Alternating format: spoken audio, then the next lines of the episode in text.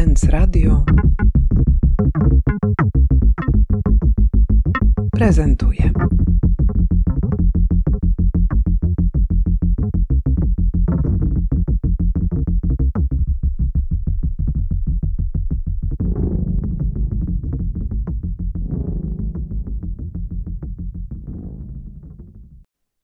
Synchronizacja. Jak działanie sztuką w przestrzeni publicznej zmienia miasto i jego mieszkańców. Część szósta. Konsensus czy konflikt?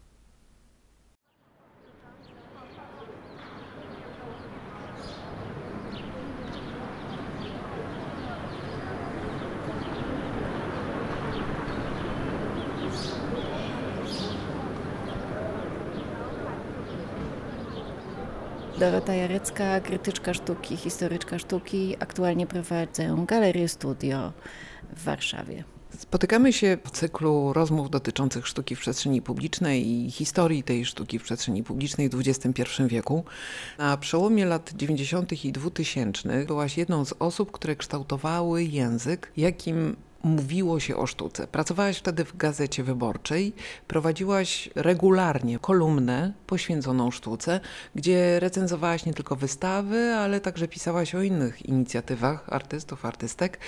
I ten język, którym wtedy się posługiwaliśmy, jest bardzo ciekawym przykładem tworzenia na bieżąco, w biegu, na gorąco, takich narzędzi, które będą dobrze funkcjonowały w obiegu publicznym, czyli poza strefą ekspercką, które pozwolą sztuce wejść w przestrzeń dyskursywną, czyli w przestrzeń debaty publicznej, wyjmą ją niejako z tego świata, gdzie ona funkcjonuje w no, bezpiecznym dla siebie obiegu i poddają publicznemu użytkowi. Dorota, czy ty tak pamiętasz swoją rolę? Nie, nie pamiętam tak swojej roli. Y, ja pamiętam, że starałam się być w tym, co robię, jak najbardziej wolna, a zaczęłam to nie na przełomie lat 90. i 2000, tylko wcześniej. I zmagałam się zupełnie z czymś innym, czyli nie ze sztuką w przestrzeni publicznej, tylko ze sztuką w przestrzeni galerii, która była, i tutaj podtrzymuję to, co mówiłaś, była jakby nieprzetłumaczalna. To znaczy, ja miałam poczucie, ale byłam bardzo młoda i może to nie było prawdziwe odczucie, tylko to było takie odczucie młodości, że ja tutaj przyjdę i jakby wyjaśnię to, co jest nie, nie, niewyjaśnione. To było niewyjaśnione dla mnie. Były wcześniej pokolenia krytyków, którzy tak samo się zmagali z tym samym. W każdym razie mm, ja miałam poczucie, że jest coś do, do zrobienia, to znaczy, że jest taka rola tłumacza. Wtedy wyszła taka książka Baumana właśnie, który mówił, że intelektualista to nie jest taki prawodawca, tylko taki tłumacz właśnie i mi się to bardzo podobało. To bardzo było w duchu tego, co ja czułam, że właśnie jest to taka nasza rola tych mediów, gazet, tych właśnie takich ludzi, którzy w ogóle nie byli wykształceni jako dziennikarze przecież, tak jak ja że, że jest to jakieś miejsce dla nas, tak? że możemy je czymś zapełnić, właśnie zapełnić je swoim językiem, swoim, własnym. A ja pisałam o tym, co ja z tego rozumiem, e, jak ja to rozumiem, jak ja bym to o tym porozmawiała z kimś, kto to rozumie albo nie, bo zauważyłam, że wtedy już i do dzisiaj uważam, że jest to aktualne, że możemy pisać wtedy, kiedy porozmawiamy, a możemy porozmawiać wtedy, kiedy jest drugi człowiek. I ta rozmowa właśnie z tym drugim, tą drugą, jest początkiem tekstu. I ja to zawdzięczam spotkaniom z artystami, z innymi krytykami. To nie zaczyna się od takiego pytania, jak to będzie wyglądało na stronie jakiejś tam gazety wyborczej, prawda? Tylko od takiego pytania, jak możemy o tym porozmawiać? Jak możemy to tutaj zrozumieć? Jak możemy sobie o tym powiedzieć? Co to nam mówi?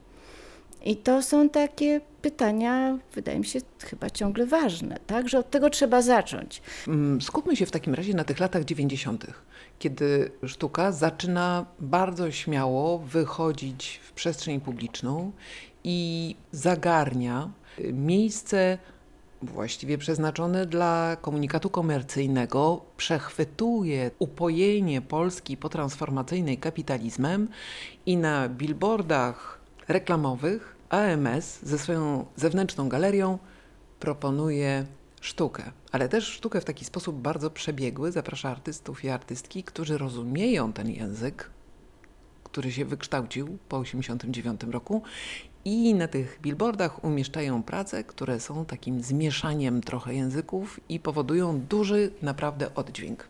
Jak ty zapamiętałaś tamtą kampanię? Zresztą powiedziałaś mi przed chwilą, że to jest dla ciebie taka najważniejsza, pierwsza praca, która otwiera historię nowożytną, historię sztuki w przestrzeni publicznej. To znaczy, myśmy rozmawiały o tym, co było pierwsze, co było tym pierwszym znakiem, który naruszył granice e, pomiędzy galerią a przestrzenią publiczną w Polsce w latach e, po transformacji, bo takich znaków e, przecież było więcej wcześniej i one się pojawiały nie wiem, na zachodzie od lat 60., gdzieś w takich publicznych manifestacjach, przede wszystkim antywojennych, w Stanach na przykład. To przejście nastąpiło wcześniej, u nas nie, może trochę później. Były też performanse. Ewy w przestrzeni publicznej. Więc to tak nie jest, że to były takie pierwsze i takie ten. Myśmy rozmawiały, czy Palma Joanny Rajkowskiej, czy właśnie zewnętrzna galeria AMS i to było także prawie równocześnie, ale wcześniej jednak zewnętrzna galeria AMS z tymi billboardami, które tak rozcięły, rozerwały przestrzeń e, semantyczną miasta, wprowadziły elementy niezrozumiałe, elementy, które się zrywały z taką spójną powierzchnią złożoną z budynków noszących ślady PRL-u jeszcze bardzo mocno, nie wygentryfikowanych, nie pokrytych styropianem jeszcze, nie pokrytych świetnym tynkiem kryjącym to, że pod spodem jest masę styropianu. E, I miasta były takie porwane, fascynujące w tym były, ale też jakby ujmowało, nie wiem, rodzajem jakiegoś takiego dziwnego, przewrotnego piękna właśnie. I na tym się pojawiły billboardy, które mówiły coś zupełnie z innego porządku, innym językiem, ale grającym e, z komercją. Kto nie kupuje, ten nie je Pawła Jarockiego. Jeden z najlepszych, najdowcipniejszych billboardów. O tyle może był jednym z najlepszych, że operował językiem, rzeczywiście, nieprzypadkowo, że tak jak Paweł potrafił grać z komunikatem, prze, przewrotnie użyć języka. To było naprawdę świetne. Inne, jak na przykład Katarzyny Kozyry lub Moniki Zielińskiej, wymagały niesłychanie poszerzonego kontekstu, którego wtedy nie było. I moim zdaniem te billboardy o tyle nie było to taka bardzo udana akcja, ponieważ one nie trafiły, mm, nie znalazły odbiorców. Za wyjątkiem jednego, y za wyjątkiem tworzywa, kiedy wreszcie mhm. będzie wojna, które pojawiło się tuż przed atakiem na dwie wieże w Nowym Jorku i które sprawiło, że ta kampania billboardowa była takim dziwnym, antycypującym wydarzenia faktem, który mieliśmy już gotowy na ulicach. Ale ja nie mówię tego w kontekście źle, tak, negatywnie, że nie znalazły odbiorców. Ja myślę, że to jest rola sztuki, to znaczy wyjście sztuki w przestrzeń, na ścianę, na bloku, tak jak tu widzimy na zdjęciu stację kolejową, że gdyby to było udane, to znaczy, że to założenie było błędne, prawda? To miało gdzieś właśnie rozerwać te przestrzenie, które się zbyt dobrze składają. Ja byłam krytyczna do tego. Pamiętam, że ja nie byłam e, zachwycona, że ja w ogóle byłam dosyć e, dużo pisałam negatywnych tekstów. Wydawało mi się, że taka jest może moja rola, żeby właśnie nie przyklaskiwać, tylko zapytywać. I pamiętam, że, że to było też takie poczucie rozczarowania. Aha, no to sztuka przestrzeni publicznej to, to jest jakby tylko to. Nie czuję nic głębiej, po prostu tylko taki komunikat. Więc ja od tej strony chyba podchodziłam. Może miałam za duże wymagania, nie wiem. No, Dzisiaj na to patrzę bardziej historycznie. Tak, świetny, świetny projekt. Mówił bardzo dużo o naszych czasach ale wtedy jakoś ja chyba się z tym minęłam. Po tych billboardach rzeczywiście okazuje się, że ta przestrzeń publiczna jest jakoś intrygująca. Czy ty widziałaś to jako siłę tej nowej sztuki, czy jako słabość instytucji, że ona chce wyjść poza jej ramy? Nie, no absolutnie żadna słabość instytucji. Poza tym przecież zawsze za taką akcją wyjścia Nie, nie zawsze stoi instytucja. Czasami stoi tak jak Joanna Rajkowska, prawda? Za AMS-em stał jednak AMS. To, to może budziło takie mieszane uczucia. To znaczy, że ten gest krytyczny nie może być radykalny tak, jakbyście chciało, no bo wychodzi z firmy reklamowej. To znaczy tutaj jest y, to dialektyczne spięcie jest nie do rozerwania. Natomiast y, rzeczywiście Joanna Rajkowska wyszła z innych założeń, z innej pozycji w zupełnie inny sposób i to jakby tego nie można kwestionować. Ale czy to świadczy o słabości instytucji? Nie wiem. Joanna Rajkowska przy pozdrowieniach z Alei Jerozolimskich zdobyła wsparcie jednak instytucji. Znaczy inicjatywa była oddolna od niej, ale i Centrum Sztuki Współczesnej wspierał i Fundacja Instytut Promocji i Sztuki, a dzisiaj Muzeum Sztuki Nowoczesnej. Także to był projekt, który został zaopiekowany w taki niesłychanie um, ciekawy, czuły sposób. To było dobrze odczytane. To zdobyło niesłychany entuzjazm, wywołało entuzjazm, zachwyt i palma wrosła w nasze serca po prostu. Jej korzenie tkwią w naszych sercach, czyli w naszych ciałach. I ona nam wszystkim jakby odbiła. Ale czy to świadczy coś o instytucjach? Nic. To, to nic nie mówi o instytucji, moim zdaniem. To mówi o tym, że bardziej o instytucji demokracji, no, że jeszcze wtedy mieliśmy coś w rodzaju poczucia partycypacji w przestrzeni publicznej i to było, to wyrastało z tego. Dzisiaj taka palma nie byłaby możliwa. To było coś, co dopiero ja dzisiaj rozumiem i o czym chyba warto porozmawiać, że ten entuzjazm dla palmy, on opowiadał o przeszłości, ale on nie mówił ani grama, nie przekazał nam jakichś przeczuć co do tego, że te możliwości się właśnie zaraz skończą. Przyjdzie 2015 rok i przestaniemy stosować e, reguły demokracji. Po prostu zostaniemy z nich wykluczeni jako kobiety, jako jednostki, jako podmioty polityczne. I to jest dla mnie palma. Właśnie tym się różni sztuka w przestrzeni publicznej i nie w przestrzeni publicznej od projektowania miasta, że projektant miasta wie, jaki będzie rezultat i skutek, i jak to będzie czytane, i jakie będą funkcje, jakie będą nawet dynamika ruchów y, w, tej, w tym budynku, a artysta właśnie nie wie i chce się tego dowiedzieć. I takie dzieło sztuki w przestrzeni publicznej to jest to pytanie, tak? A co wy teraz z tym zrobicie? Ja mam poczucie, że to było to pytanie Joanny Rajkowskiej. Co by było, gdyby tam stanęła palma? E, I to jest takie pytanie i wobec siebie, tak, że ja bym chciała to zobaczyć. Ja to rozumiem po prostu. To jest, e, to jest myślenie artysty. I ono jest potrzebne o tyle właśnie, że nie jest tak czysto pragmatyczne, tak, że ja chcę tutaj Wam pokazać, czym jest debata publiczna, że Musicie zrozumieć, jak bardzo wielokulturowa była przedwojenna Warszawa, prawda? Takie, takie rzeczy, które można potem przeczytać w gazetach. Ale nie, po prostu chcę to zobaczyć, ale też chcę usłyszeć, co wy powiecie. Co wy powiecie, co to będzie, jaki będzie na to jaka będzie odpowiedź na to. I kto mógł przewidzieć, co się dalej stanie? Kto mógł przewidzieć to, e, że będzie i oburzenie, i będzie taka wielka miłość, będzie entuzjazm, będzie, że będzie protest pielęgniarek i on będzie tą palmą. Przecież to było nie, nie do przewidzenia, to jest wspaniałe.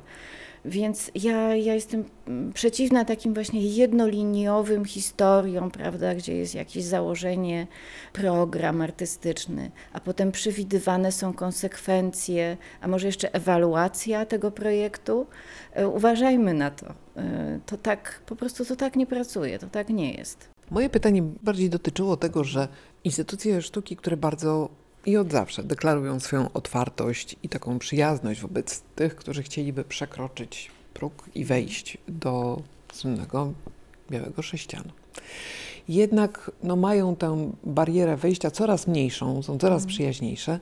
Ten przełom stuleci, końcówka lat 90., początek 2000 to są jednak dosyć tradycyjne formy funkcjonowania tych instytucji i moje pytanie raczej dotyczyło mhm. tego, że artyści, artystki szukali kontaktu z tym żywym życiem. Że to wyjście w miasto było także pewną ucieczką od białego sześcianu, które jest przestrzenią jednak izolacji, skupienia na pracach artystycznych, ale oznacza jednak wybiórczość kontaktu. I tu wydaje mi się, że to jest szalenie istotne, że nastąpiła pewna zmiana, takie pragnienie, żeby być widocznym, żeby sztuka przestała być spychana na margines, żeby sztuka stała się częścią życia społecznego i właśnie dlatego wyjdzie na ulicę i właśnie dlatego wyjdzie na place i właśnie dlatego będzie się manifestowała w tych swoich nieprzewidzianych formach, żeby dać wyraźny sygnał. Nie, nas nie można ominąć w życiu społecznym. Sztuka jest ważna, ważna jako część dyskusji i debaty, którą społecznie możemy wytworzyć. Wiesz, ja to bardziej tak widziałam, że to jest gest, którego efektem ma być nieprofilowana przez żadną trzecią siłę żywiołowa platforma kontaktu y, sztuki z ludźmi. No tak, tylko właśnie wtedy nie można liczyć na zrozumienie. To znaczy w galerii wiadomo, projekt się udał, kiedy jest przekroczona tam jakaś liczba widzów. 3000 widzów sukces, 15 widzów y, totalna klapa. A tutaj nie ma, zmienia się po prostu jakby sposób y, patrzenia na to, tak? Z, y, zupełnie inna historia. Nie wiem, czy poklask był celem artystów. Chyba nie, prawda? Albo ani taki protekcjonalizm też nie był dobry. A to proszę bardzo, teraz my wychodzimy, żeby z wami rozmawiać. To jest, powiedziałabym, takie podejście, które w tamtej sytuacji, kiedy właśnie chcieliśmy się czuć podmiotowo, mogło też razić. Bo to nie jest tak, że czekamy na taki gest dydaktyczny, prawda, albo pedagogiczny. No właśnie, być może to społeczeństwo po przełomie miało dosyć takich gestów. Także ja patrzyłam na to w trochę inny sposób, też doceniając może bardziej podmiotowość tego społeczeństwa. Bo jeśli ktoś nie chce rozmawiać, to to też coś znaczy. Jeśli niekoniecznie zawsze znieczulicę, chociaż też może, czy obojętność, ale być może, że ten, kto nie czyta sztuki w przestrzeni publicznej, nie jest po prostu analfabetą artystycznym, tylko być może jest tak uwiązany w różnego rodzaju inne antagonizmy, na przykład ekonomiczne, że nie jest w stanie poświęcić swojego cennego czasu na problemy estetyczne. I to zderzenie, moim zdaniem to było zderzenie, które właśnie Liga Polskich Rodzin, inne tego organizacje tego typu zatarły istotę tego zderzenia. Dla mnie ono polegało raczej na rozejściu się pewnych wyobrażeń o tym, czym jest właśnie ta współczesność, czym jest ta demokracja, czym jest ten punkt dojścia. Dla artysty on może być czymś zupełnie innym niż dla nie wiem, kobiety z klasy robotniczej albo gospodyni domowej, która stara się jakoś wyżyć za 2000, prawda? To są tak zupełnie inne perspektywy że taka właśnie zapracowana, nie wiem, pani, która właśnie biegnie po dziecko do przedszkola, może po prostu nie zauważyć tego, co jest na billboardzie i mm, ona nie zauważa tego z bardzo ważnej przyczyny.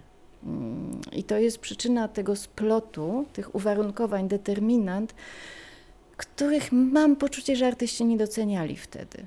Nie doceniali tych determinant, o którym dzisiaj się mówi, bo my czytamy Pierre Bourdieu, ale wtedy go może troszkę za mało y, docenialiśmy.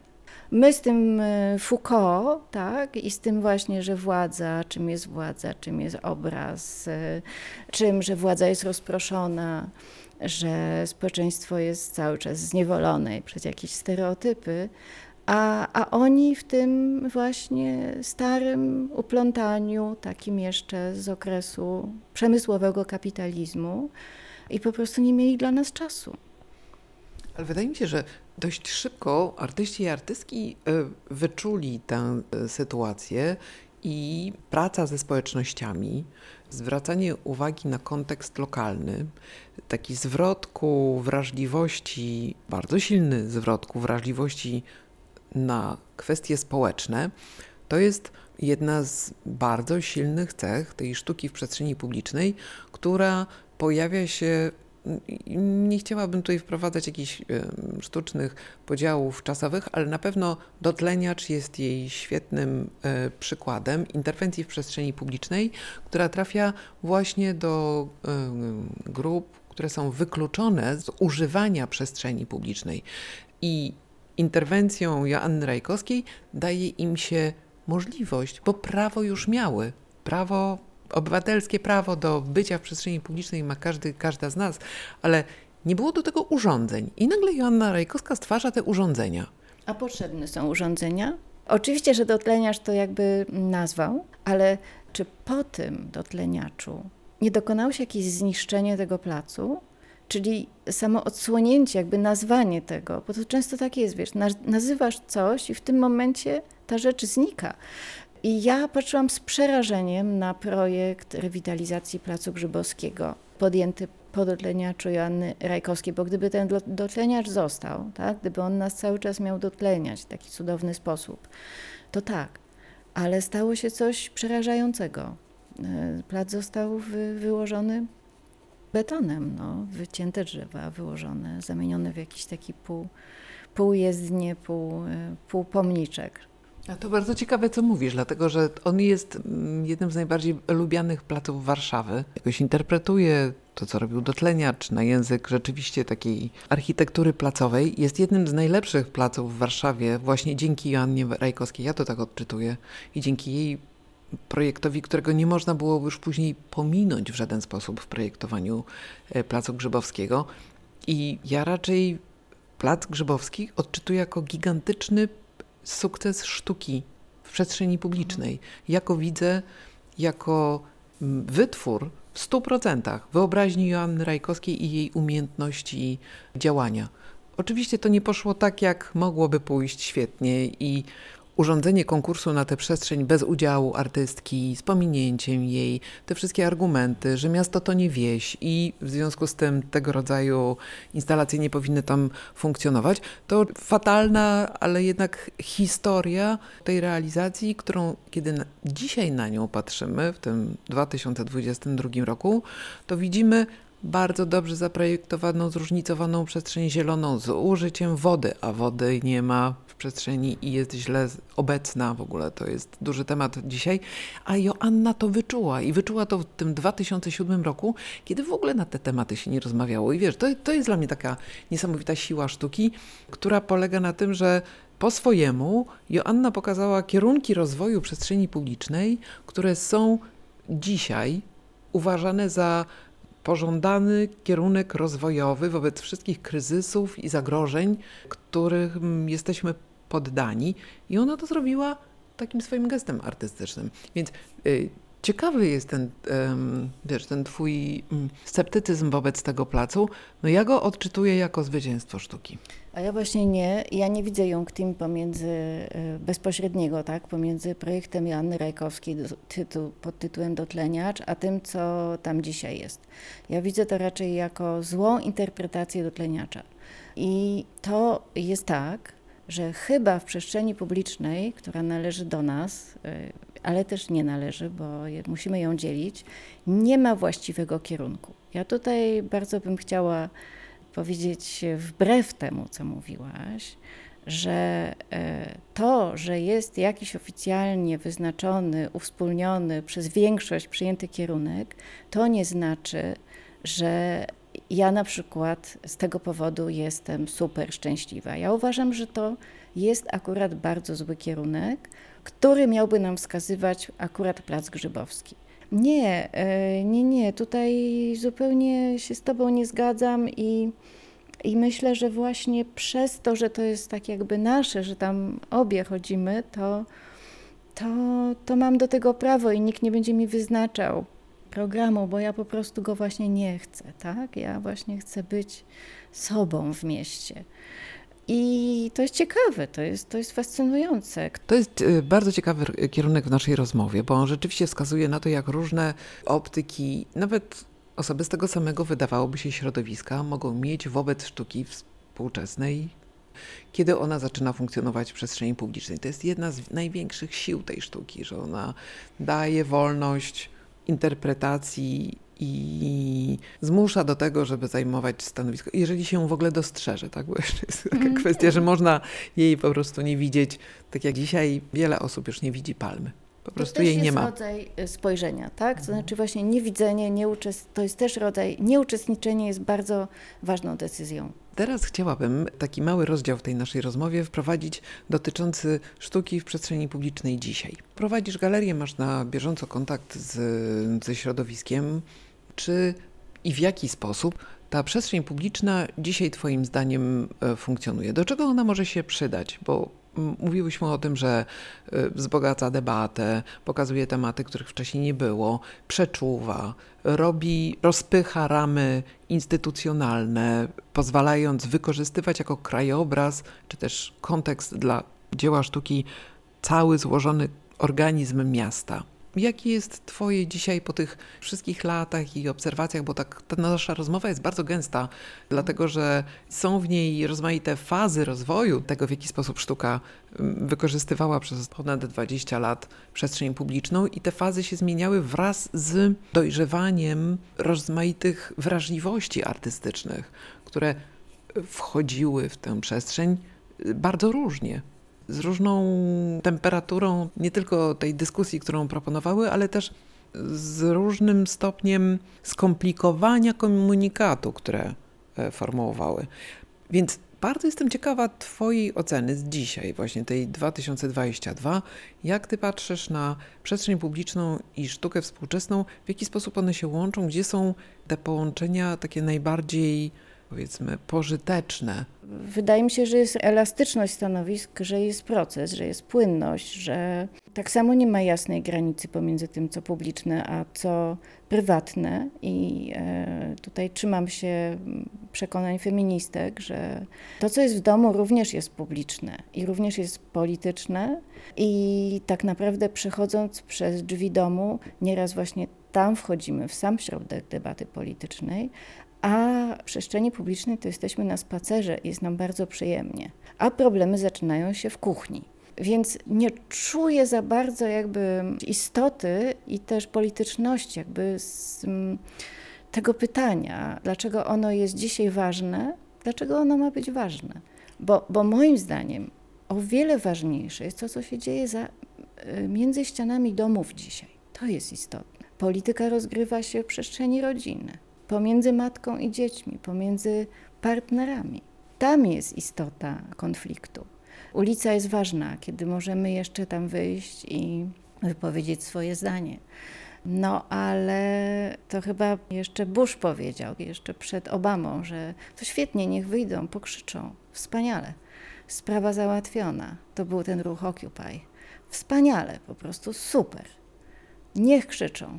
Więc to nie zawsze jest tak, że wyjedziemy tam ze sztuką współczesną i po prostu rozwalimy struktury, stare struktury, tak? Zmienimy. To tak nie będzie. Te struktury patriarchalne najsilniejsze są w domach, w rodzinach, w kościołach. One się rozgrywają pomiędzy największe konflikty, tam gdzie jest przemoc domowa. Więc ja na takie pytanie, gdzie jest spotkanie sztuki, jaki ma sens i gdzie są sztuki i przestrzeni publicznej, ja powiem Ci, nawet nie umiem odpowiedzieć, bo dla mnie to nie jest ważne pytanie. Dzisiaj. Ono może było ważne kiedyś, właśnie kiedy około tego 2000 roku i może to jest odpowiedź na Twoje pytanie, że jest jakiś proces polityczny, że jest, jesteśmy my, my się zmieniamy, tak? Nasze doświadczenia są inne, język jest inny, polityczność jest inna, świat się zmienił i być może to, co nam się wydawało ważne około 2000 roku, wynikało stąd, że myśleliśmy, myślałyśmy, że nastąpiła jakaś głęboka transformacja, tak, że się udało, coś się udało. Nie wiem, odszedł poprzedni system, idziemy ku lepszemu, budujemy demokrację, tak?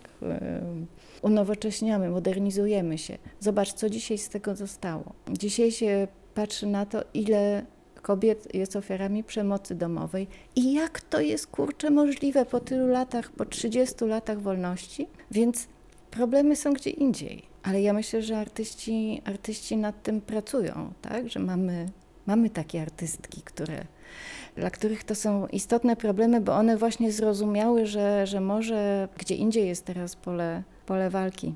Bardzo Ci dziękuję za rozmowę. Ja Ci dziękuję za, za pytania, które poruszyły mnie naprawdę do głębi.